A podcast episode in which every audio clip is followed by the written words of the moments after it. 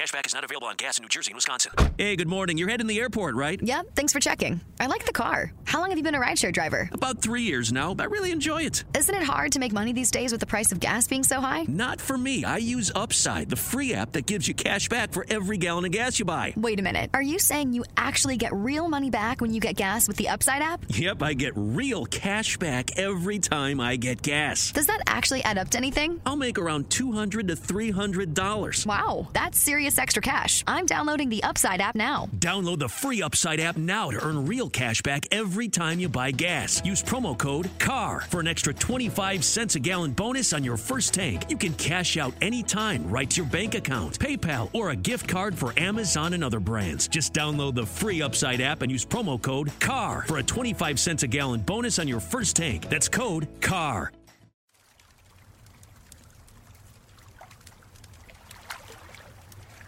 I've been to Loch Ness several times, home of the infamous Loch Ness Monster. A couple of years ago, I even stayed in a cabin with my family right on the shores of the loch. In the morning, I'd sip a cup of Earl Grey tea and watch the waters.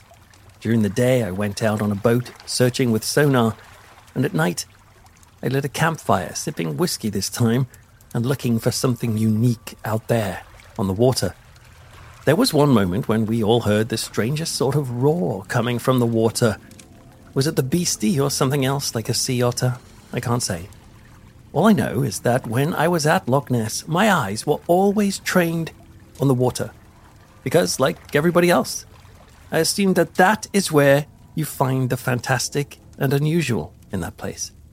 Perhaps I should have been looking around me instead, at the shores and the hills and the dark ridges where you see the glowing distant lights of houses. Places I'd paid little attention to. And yet, as we will learn in tonight's case, sometimes the supernatural isn't out there somewhere. It's right where you're sitting. Tonight on Frightful, we head to Loch Ness in Scotland for a frightening and unexplained phenomenon that has nothing to do with the water. I'm Peter Laws. And this is the spine tingling case The House with the Crawling Woman.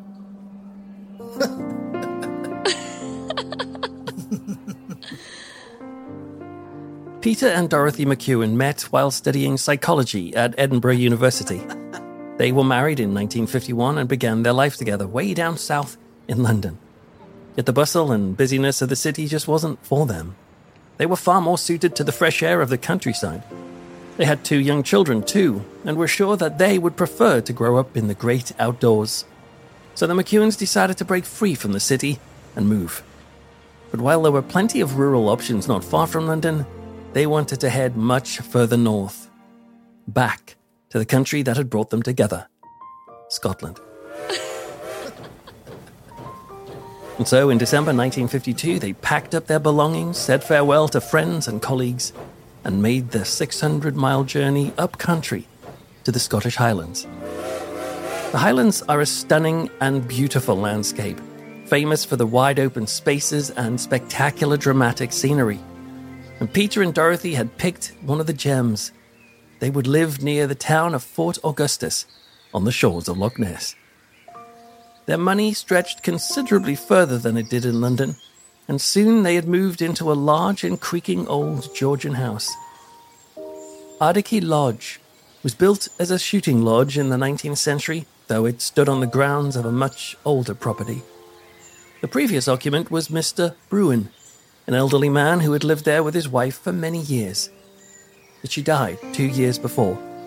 He was all alone in this sprawling house. It was time to pass it on to a family. The rooms and hallways of Ardachy would heal life again.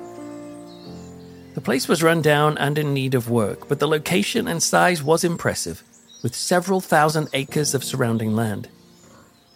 It wasn't just a house either, but an estate with a few separate cottages, outhouses, gardens, and a pond. The plan was to raise pedigree pigs at Ardachy, though the locals scoffed at that. The land round there wasn't particularly fit for such a venture, and so they grumbled. But despite the pessimism of neighbours, Peter and Dorothy McEwan pressed on undeterred. And so they settled into their new life, and that life was good. But there was only one problem. The estate took a lot of time and attention, and plus the pigs were multiplying, getting a little out of hand.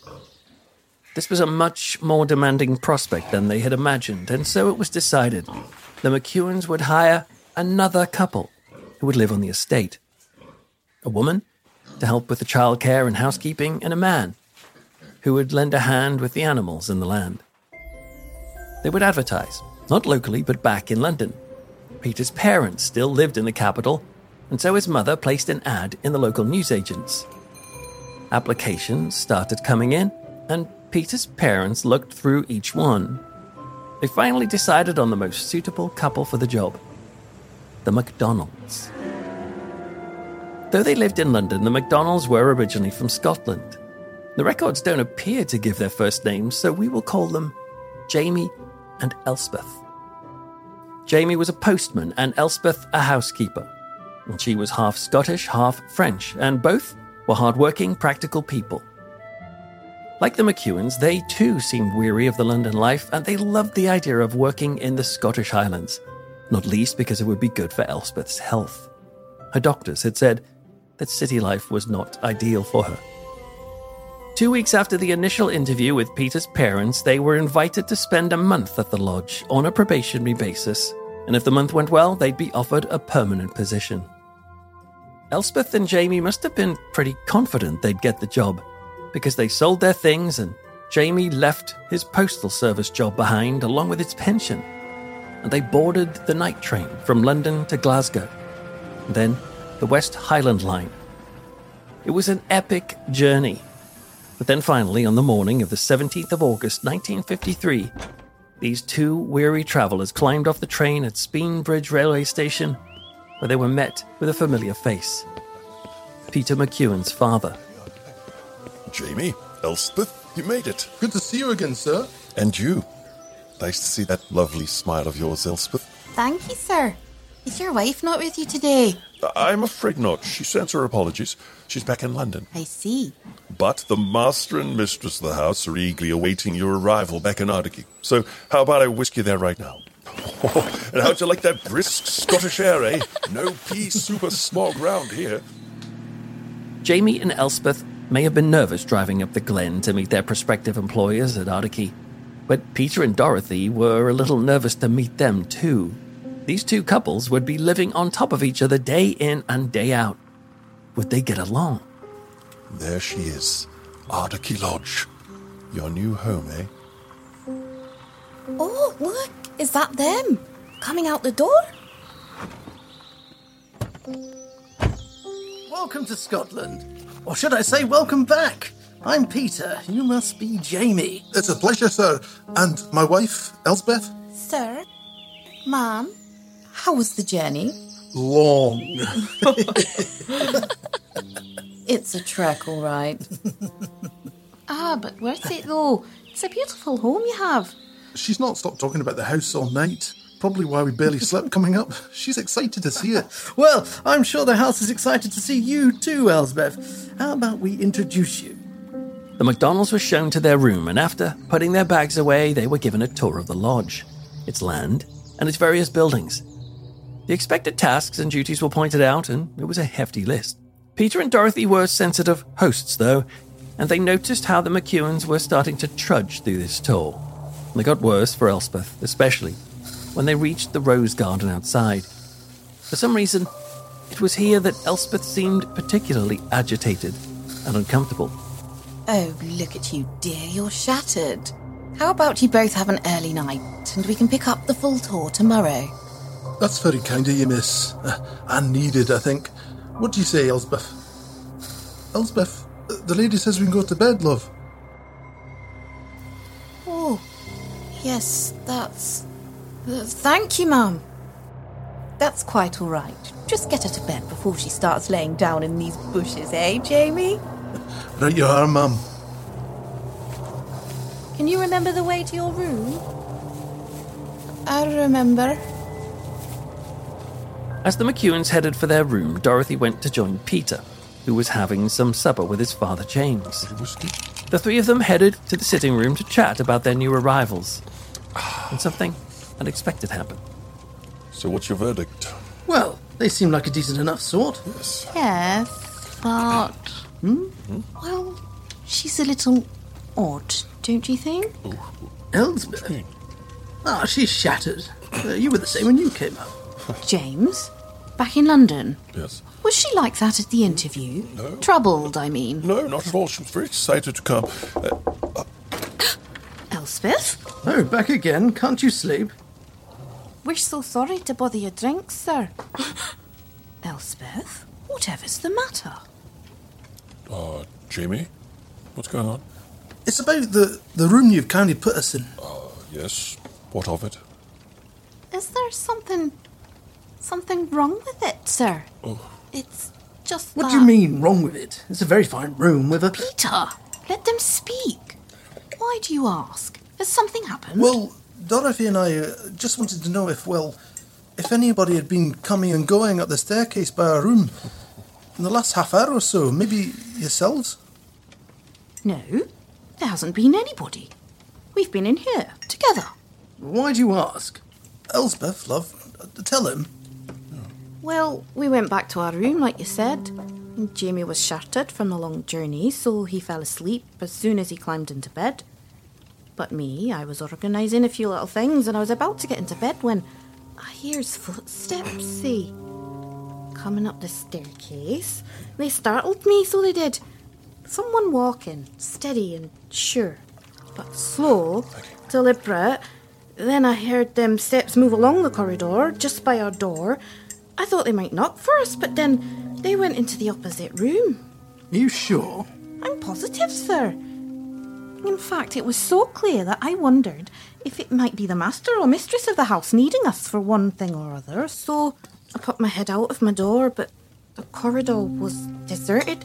It was peculiar. So I came back into my bedroom, and just as I closed the door, I heard them again the footsteps. Only this time, them steps was pounding up that staircase, enough to wake my husband. Jamie, you actually heard these steps too?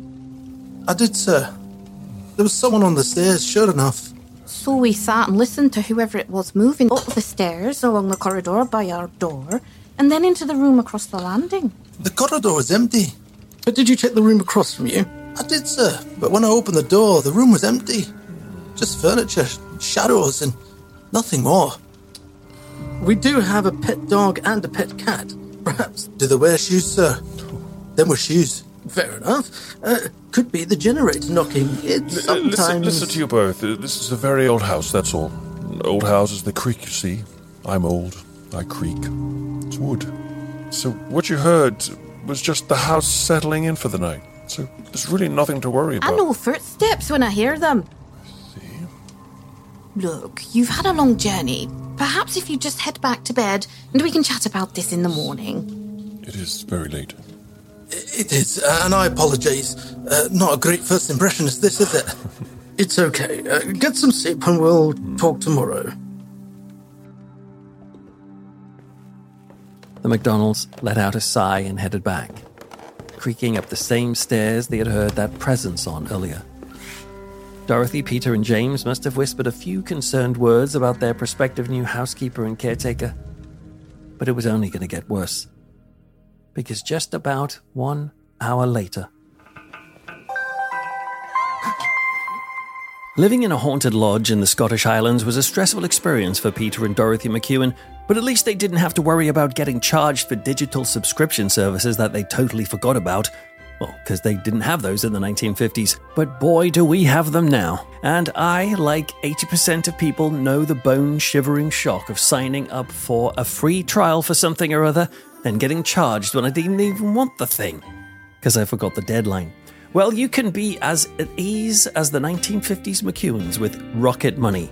Rocket Money is a personal finance app that finds and cancels your unwanted subscriptions, monitors your spending, and helps you lower your bills all in one place. Here's a nifty feature Rocket Money will even categorize your expenses, which is actually a very clever way of keeping an eye on where your money is exactly going, and it'll even alert you if something looks off. Over 3 million people have used Rocket Money, and it's saved the average person a staggering $720 a year. With that sort of money, the McEwans could have hired a second housekeeper who didn't happen to see dead people at night. So stop throwing your money away, cancel unwanted subscriptions, and manage your expenses the easy way by going to rocketmoney.com slash frightful. That's rocketmoney.com slash frightful. rocketmoney.com slash frightful.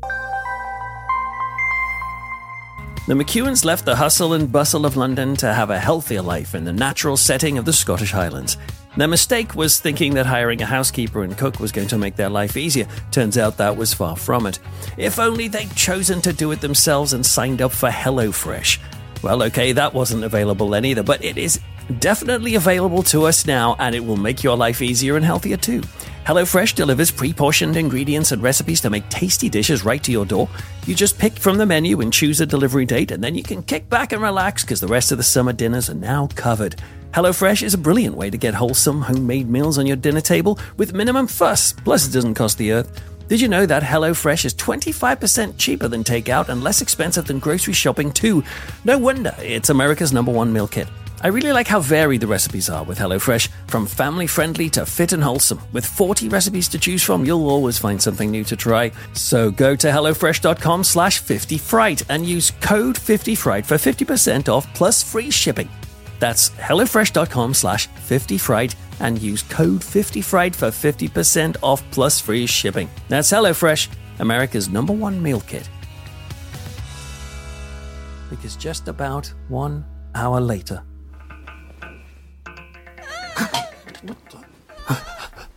Startled, the McEwans rushed to the McDonald's room. Now, before the McDonald's had been nervous and concerned, but now they were genuinely frightened. What is it now? Look, I'm sorry, sir, but we're hearing knocking sounds now. On the corridor again? Footsteps? No, uh, from inside the room. Like knuckles rapping on the walls. Aye, three blows or four. You could hear it all through the bedroom. But then I switched on the light. And as soon as I did, the knocking stopped. Which means it must be watching us.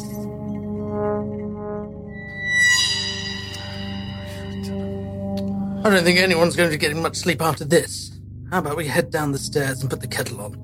Let's, uh, talk this out. They all headed down the creaking staircase to the kitchen and shared theories over a pot of tea. Could there be an intruder in the house? Was it just imagination? Or was it something harder to explain? Supernatural, perhaps. Peter and Dorothy were trained psychologists, but both were open to the more unusual studies in the field. Back in London, Peter had joined the Society of Psychical Research, one of the longest running groups seeking an academic understanding of anomalous phenomena, like ghosts, for example. I'll ask you straight. Do you have a gift for these things? You a spiritual medium, perhaps? Not particularly. The psychiatrist you worked for that time. Tell him what he told you. He told me I might be psychic. Really? I must say I'm as intrigued as I am sleepy. After a while, Peter came up with a plan. They would recreate the conditions. He and Jamie McDonald would head up to the bedroom, switch off the light, and sit for a while, waiting for whatever had made the noise to return.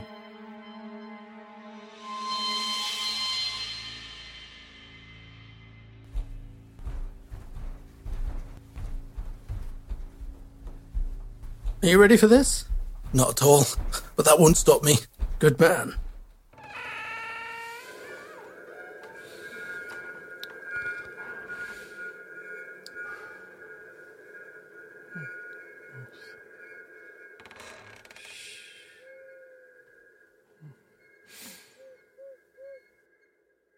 Ten minutes passed, and there was nothing amiss, and so Peter seemed satisfied. Well, everything seems okay now. So perhaps if you both came back to bed and slept on. I don't on. think you quite understand, sir. My wife, she's not going to be able to sleep in this room again. Nor me, for that matter. It's more than knocking. It gives you the willies. Hmm. It's a good job this house has lots of rooms. Come on.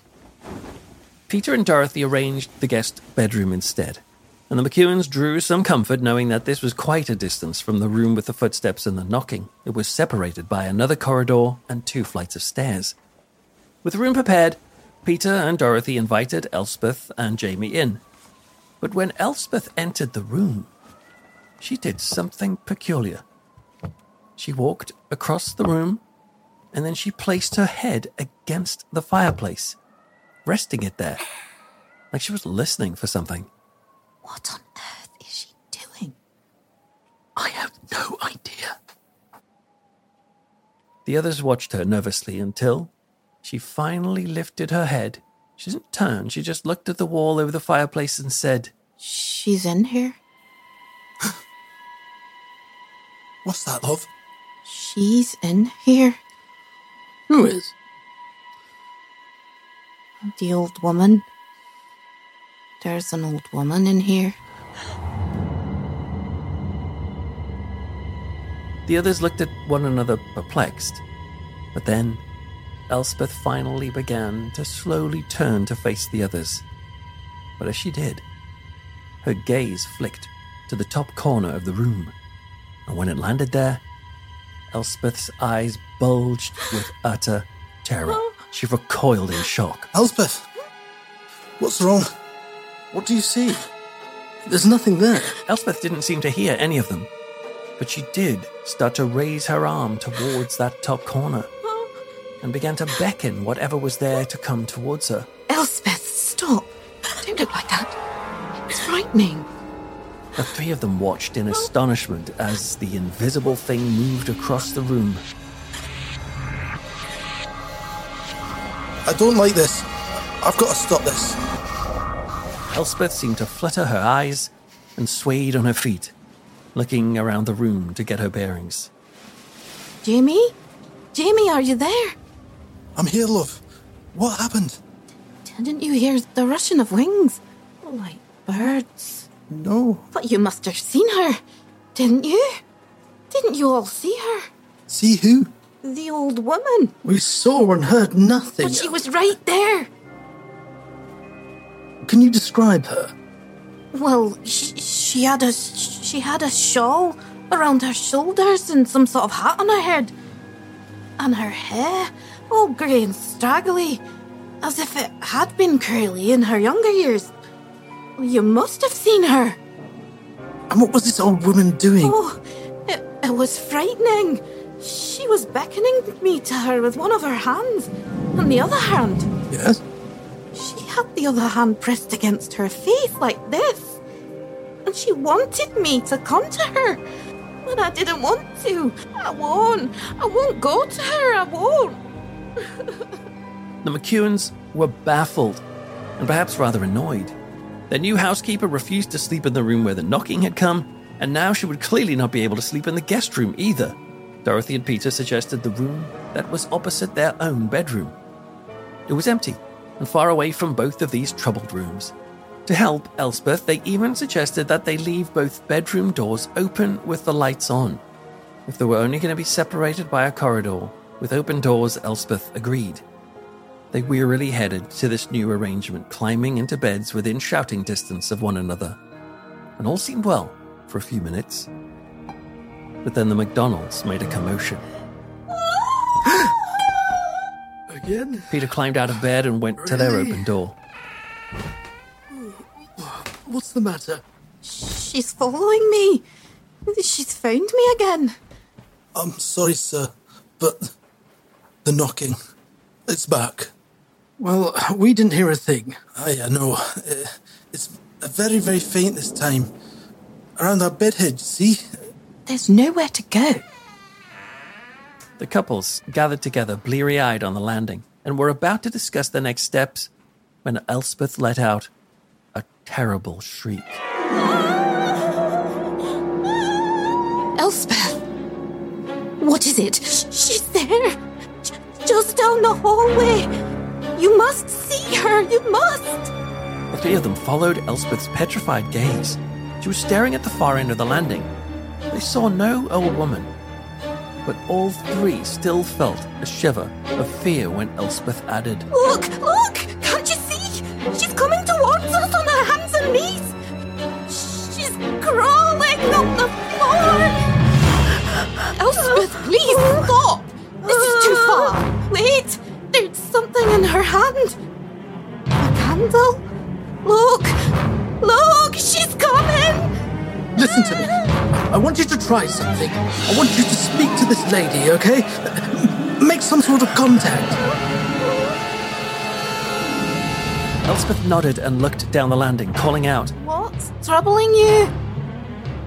Oh, she won't answer. Oh, she's crawling away. Around the corner there. Oh, thank heavens, she's gone. I swear I saw a candle in her. Oh, Jesus, no. She's coming, coming back. She's looking at us. She's crawling back to us. It's horrible. Elspeth stared in horror at the wrinkled hands and knees, crawling now with speed towards them all. She's coming for me. She's close. That's it. No more. Jamie and the others bundled Elspeth back and hurried her down the staircase. They headed to the kitchen and sat at the table, all of them breathless and trembling with fright. Whatever you're seeing, Elspeth, it's following you around the house. She, sir. It's a she. Well, you have to sleep somewhere.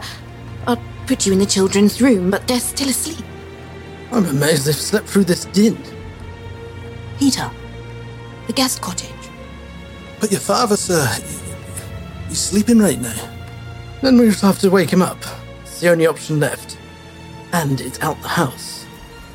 So, as awkward as it was, Peter went to the cottage and roused his dad from sleep. James, a decent man, didn't complain. He let their new guests take his room. Of course. Surely this would work. It was out of the house itself. And by now it was already 4:30 a.m. Peter, James and Dorothy headed back to a home that suddenly felt no longer safe. And they switched off the light and eventually sank into a restless, haunted sleep.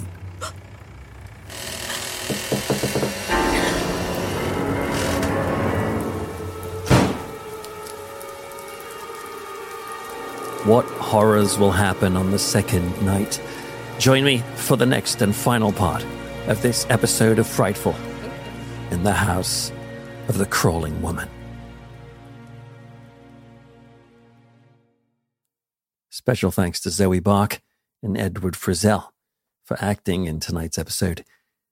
If you're enjoying the show and you want to support it, but also get ad free episodes, then check out patreon.com forward slash Peter Laws. You'll get lots of exclusive content and learn a little bit more about my books and other work at peterlaws.co.uk. Sleep well, if you can.